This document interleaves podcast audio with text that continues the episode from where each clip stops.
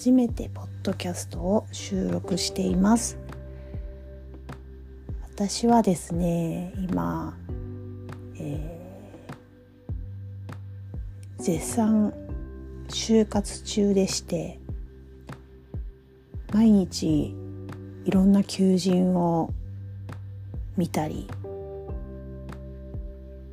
エージェントの方に相談をしたりそういったやり取りをしながら、えー、過ごしているんですけれども、えー、お仕事はまだ続けているのでお仕事日中お仕事をしつつまあお休み時間だったりとか就業時間後に、えー、そういった求人情報を見てるという日々をここ最近送っております。結構疲れているなって自分で感じてきて最近やっぱり生活のリズムが変わってしまったとか考えることが多くなってしまって、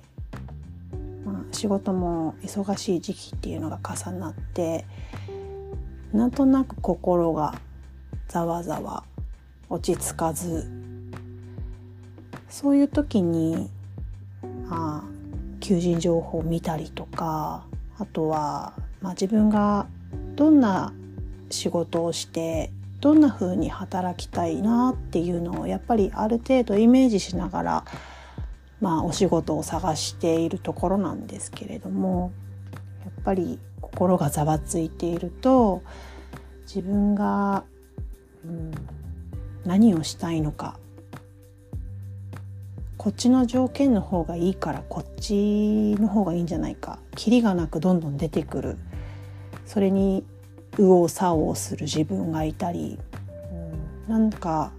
とにかく軸がブレブレだなっていうのを感じていて、まあ、情報過多になってるなっていうのがあります。なので、うん、そんな時に自分をコントロールする方法っていうものを身につけたいなっていうのを感じたんですね。で私はこれまで実は4回ほど転職をしておりましてで2回目の転職で、えー、働いた場所でものすごく忙しい環境ともう仕事に追われ日々心も体も疲れた状態で自分のために何かをするなんていう時間も心の余裕も体力も残っていないそんな状況だったので、まあ、それを結構乗り越えられてしまう割とタフな体と精神的にもポジティブなところがあったりするのでなかなか自分の限界だったり体の悲鳴だったりそういったものに気づけなかったなっていうのを今は思っています。4回転職しているのもやっぱり一つその環境があったから自分の時間をしっかり確保できるお仕事をしたいなっていうのを思って、えー、まあ転々としているわけなんですけれどもまあ、そういった経緯もありながら私は今回のこの転職活動で自分の心がブレブレだなというところに、まあ、気づけたっていうことが一つあ成長してるなって感じた部分があります。あとは自分がここからどうすれば平常心に戻せるか正しい判断ができるような心の持ち方まで自分を持っていけるかっていうところですね。その方法は今も模索中なんですけれども。今日なんとなくあ運動しに行こうかなって思いました。忙しいとなかなか疲れていて運動行こうっていうふうには思わないんですけれども。今日はなんか、うん、体づくりとか体力つけるとか筋肉つけるとかちょっと痩せて、うん、綺麗なボディーラインを作るとかそういったことを考えずにもうとにかく運動をしてちょっとなんか流れを変えたいなっていう気持ちで、まあ、ジムに行ったわけなんですけれども。そうすると